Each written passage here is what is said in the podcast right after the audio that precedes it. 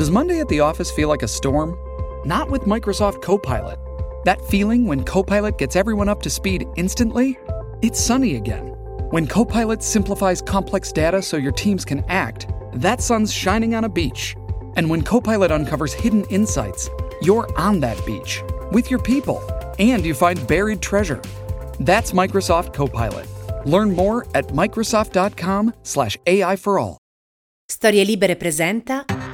Buongiorno e bentrovati in questo nuovo appuntamento di Quarto Potere, la rassegna stampa di Storie Libere, giovedì sedici marzo duemilaventidue. Come sempre in voce Massimiliano Coccia, come sempre andremo a vedere quello che troveremo sui giornali questa mattina in edicola.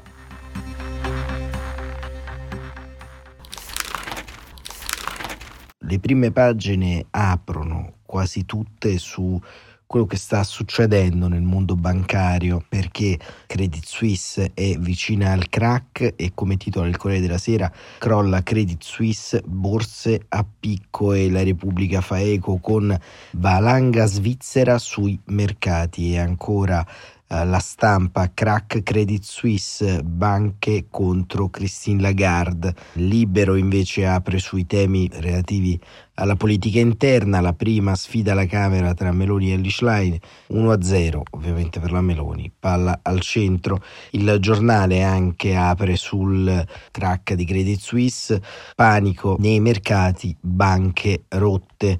E ancora sempre sullo stesso tema il Messaggero, che nel taglio alto ha una foto degli scontri avvenuti nella giornata di ieri a Napoli tra i tifosi dell'Eintracht Francoforte e i tifosi partenopei, ma nel taglio basso si dedica appunto anche qui al crollo di Credit Suisse, borse giù. Il Sole ventiquattro Ore ovviamente va sul medesimo argomento, crisi bancaria, il Credit Suisse affonda, un'altra giornata shock per le borse.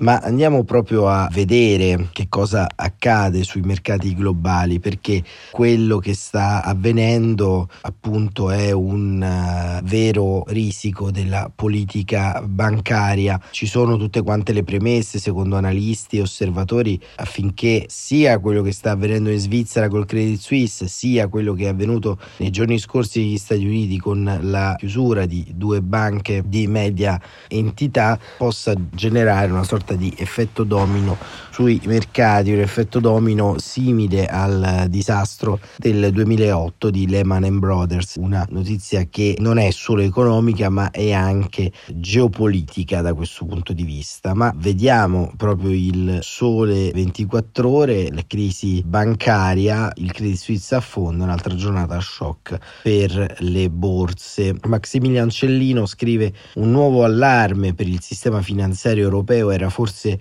l'ultimo spettacolo al quale gli investitori speravano di assistere a pochi giorni di distanza dalla crisi che al di là dell'Atlantico ha coinvolto la Silicon Valley Bank. Il caso Credit Suisse, inatteso almeno ai suoi sviluppi, è invece piovuto sui mercati provocando la reazione più prevedibile, una nuova fuga dai titoli delle banche a livello continentale. La conseguente debacle dei listini azionari, con Milano e Madrid penalizzate oltre misura a causa della maggiore esposizione dei rispettivi indici del comparto finanziario. Il rifugio di titoli di Stato, infine, che si è tradotto in nuovo forte ribasso dei rendimenti più accentuato sulle scadenze brevi. Si tratta insomma di un copione già recitato, l'ultima volta non più di due giorni prima di quel lunedì nero che ha fatto seguito alla vicenda della Silicon Valley Bank. Ieri come allora è stata l'Europa a pagare il dazio più elevato, stavolta anche con una certa ragione visto che l'epicentro appare molto più vicino, ma anche Wall Street ha accusato il colpo, seppur in misura inferiore, e anche in questo caso, come orientati da un riflesso condizionato, gli sguardi si rivolgono a quella B C E che tra poche ore sarà chiamata a riunirsi per deliberare sui tassi di interesse. Il meccanismo visto all'opera ieri non è in sé nuovo e resta di facile interpretazione. Al di là delle questioni che riguardano Credit Suisse, il cui titolo è precipitato a Zurigo del ventiquattro per cento, mentre i valori del credit default swap sarebbero addirittura coerenti con una probabilità di default del cinquanta per cento nell'arco di due anni, sul mercato ci si chiede se ci si trovi ancora una volta di fronte a un caso isolato, se invece sul cruscotto del sistema del credito si sia accesa l'ennesima spia di allarme che possa preludere essere una crisi di portata ben più vasta, scrive Cellino. La protagonista del giorno è a tutti gli effetti una banca elvetica, ma le sue ramificazioni all'interno del continente, così come il suo rilievo sistemico, sono innegabili. Il dubbio ieri come lunedì scorso con Silicon Valley Bank è se e quanto la reazione di panico, o quasi, alla quale si è assistita sia in fondo giustificata. Credit Suisse non è solo un problema svizzero ma globale, avverte Andrew Cunningham, capo economico di Capital Economics, rimarcando da un lato l'impatto potenzialmente differente rispetto a quello della banca regionale statunitense nel mirino dei giorni scorsi, ma riconoscendo anche il caso che il caso non rappresenta certo una sorpresa. I suoi problemi erano ben noti, aggiunge l'analista, e quindi non rappresentano uno shock totale né per gli investitori né per i politici. Credit Suisse, continua Cellino, ha appena fatto un aumento di capitale a dicembre, risultata abbondantemente capitalizzata e con un livello di leverage nella norma, nota Giuseppe Sersale, partner e gestore di Antiglia, che appartiene alle file di quanti ritengono in larga parte esagerata la reazione vista ieri. Il problema, dice, va visto sul piano della fiducia e purtroppo l'esperienza della Silicon Valley Bank ha mostrato a quale velocità possono volatilizzare i depositi bancari quando viene meno questa. Bruscamente tende piuttosto a sottolineare Sersale, che punta il dito anche sull'evidente contrappasso determinato da un posizionamento degli investitori sulle banche europee che fino a pochi giorni fa era sicuramente di livello elevato. Gli esperti di mercato rischiano di dividersi anche sull'atteggiamento della B C E, che almeno fino a poche ore prima era fuori da ogni discussione. Si proseguirà con il piano preannunciato di aumentare il tasso di deposito dal due virgola cinque al tre, sottolineando al tempo stesso che la politica monetaria non è un percorso predeterminato. È convinto da una parte Cunningham, appare invece più possibilista Sersale, che si chiede se il caso Credit Suisse possa rappresentare lo scenario piuttosto estremo evocato un mese fa da Christine Lagarde come condizione necessaria per deviare dalla traiettoria e restare del parere che l'Euro Tower modererà le ambizioni e si accontenterà di alzare i tassi di venticinque punti base. Il mercato obbligazionario intanto ha già emesso la sua sentenza, con rendimenti in picchiata sui bond e sui B T P decennali e ancora più sulle scadenze ravvicinate, e resta alla finestra in fiduciosa attesa. E questo era Il Sole ventiquattro Ore, ma facciamo anche un, un passo indietro, perché il caso Credit Suisse, come ha accennato appunto Maximilian Cellino all'interno del suo articolo molto ben dettagliato sul Sole ventiquattro Ore, dà un po' un punto di vista abbastanza, abbastanza chiaro su tutta una serie di errori che sono stati fatti nel corso del tempo. Questo ce lo racconta in modo molto strutturato e ben completo Francesco Manacorda sulla Repubblica, perché parla in modo eloquente con questa analisi del forziere svizzero che ha ceduto al lato oscuro della finanza globale, perché i problemi di Credit Suisse non sono solamente dei problemi ovviamente che riguardano una banca, ma riguardano la tenuta dell'economia mondiale, ma eh, Manacorda ci racconta anche un po' il centro di questa crisi, che non è un, solamente una crisi legata all'andamento dei mercati o degli investitori.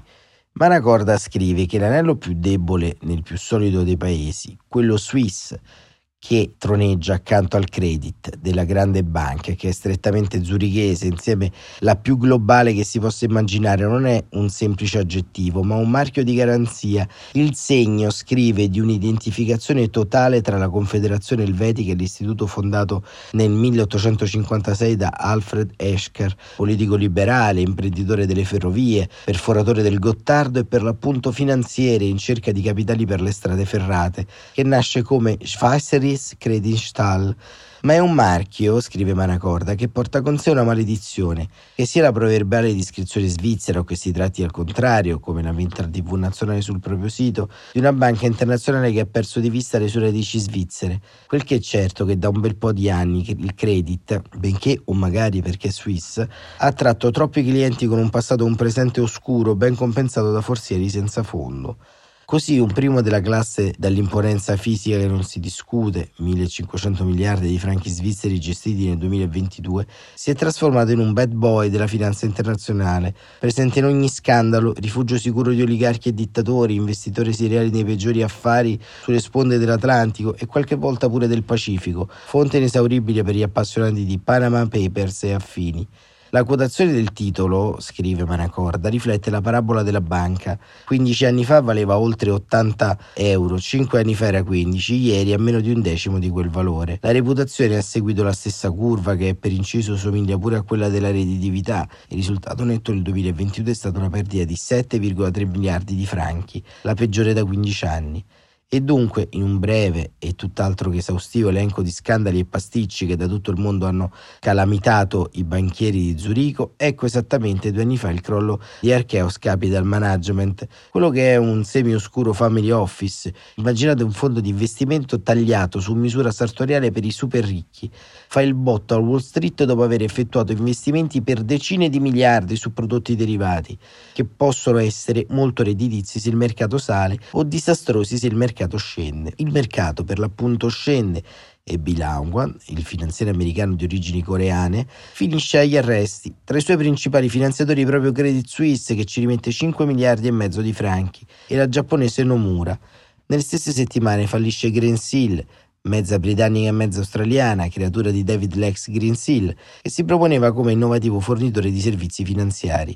Da Zurigo avevano deciso che i clienti Credit Suisse sarebbero stati convenuti nell'investire in prodotti legati a Greensill. Il risultato è un ristoro da trecento milioni che la banca deve pagare ai suoi clienti, tra le censure delle autorità nazionali e internazionali. Non basta, ecco il patteggiamento, scrive Manacorda, del Credit Suisse per il suo coinvolgimento sullo scandalo del tonno in Mozambico, dove la banca presta un miliardo di dollari a due società statali che distribuiscono poi allegre mazzette, inchieste, ira dei regolatori di Svizzera, Gran Bretagna e Stati Uniti e pagamenti complessivi che pesano su Zurigo per quattrocentosettantacinque milioni di dollari. Ecco la condanna penale della Confederazione per aver aiutato un'organizzazione bulgara di trafficanti di droga a riciclare i loro proventi, che secondo le testimonianze di un dipendente venivano talvolta portati allo sportello incomodo valigie piene di contanti.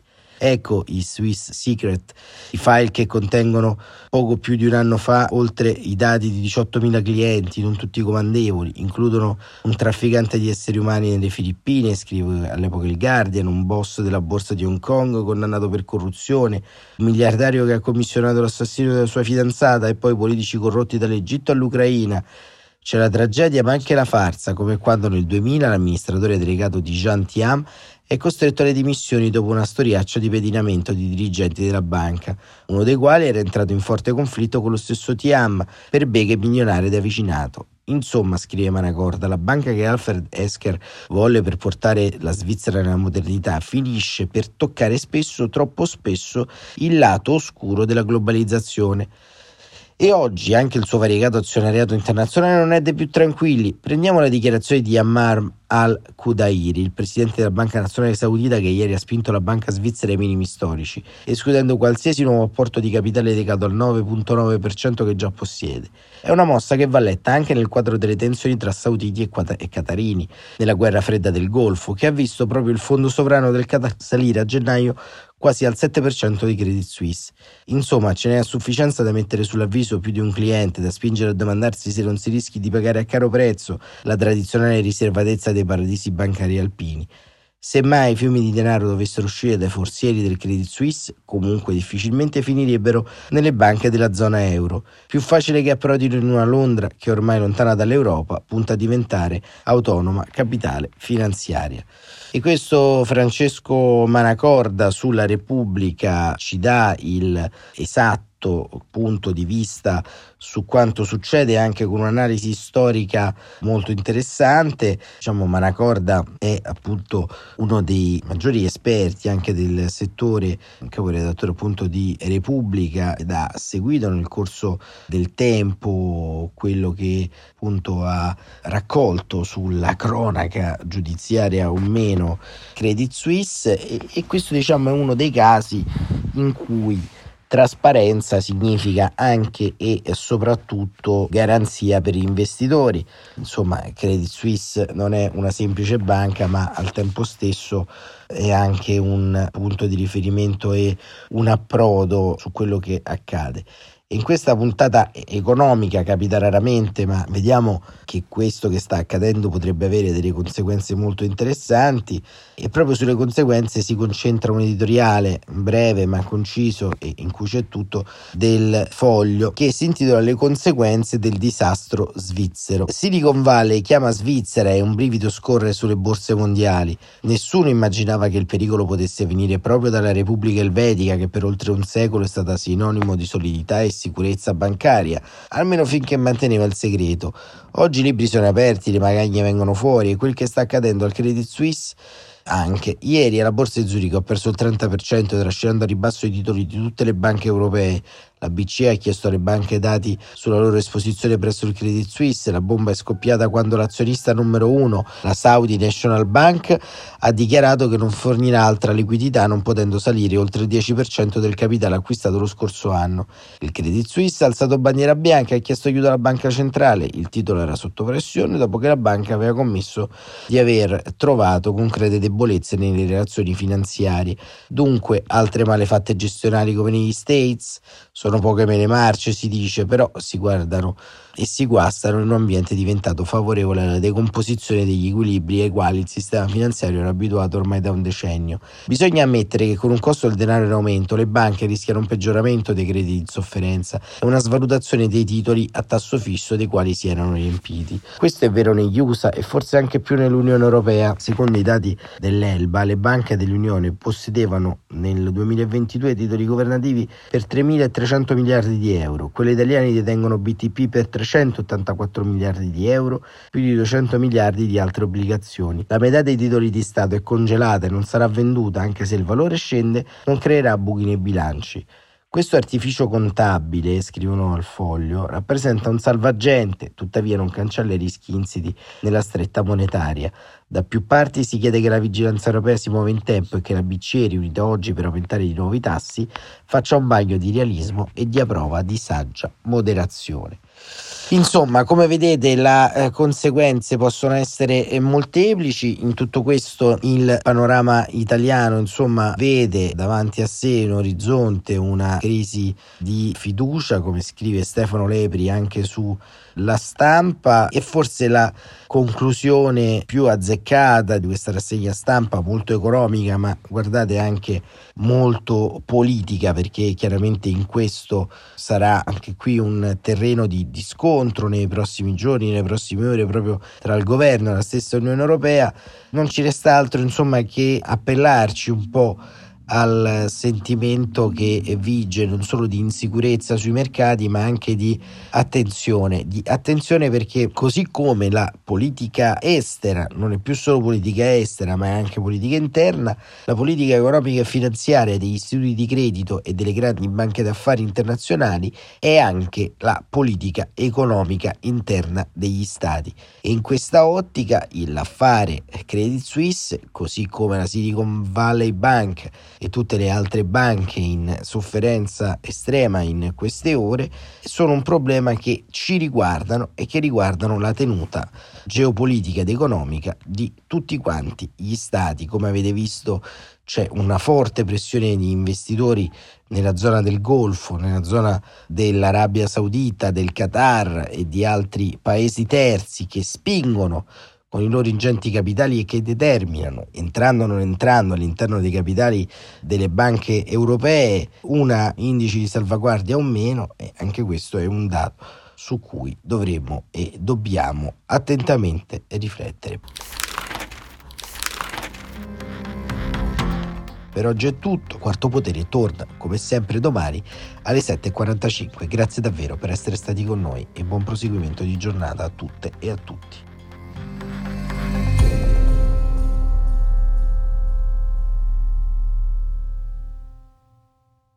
Una produzione storie libere punto effe emme di Gianandrea Cerone e Rossana De Michele. Coordinamento editoriale Guido Guenci.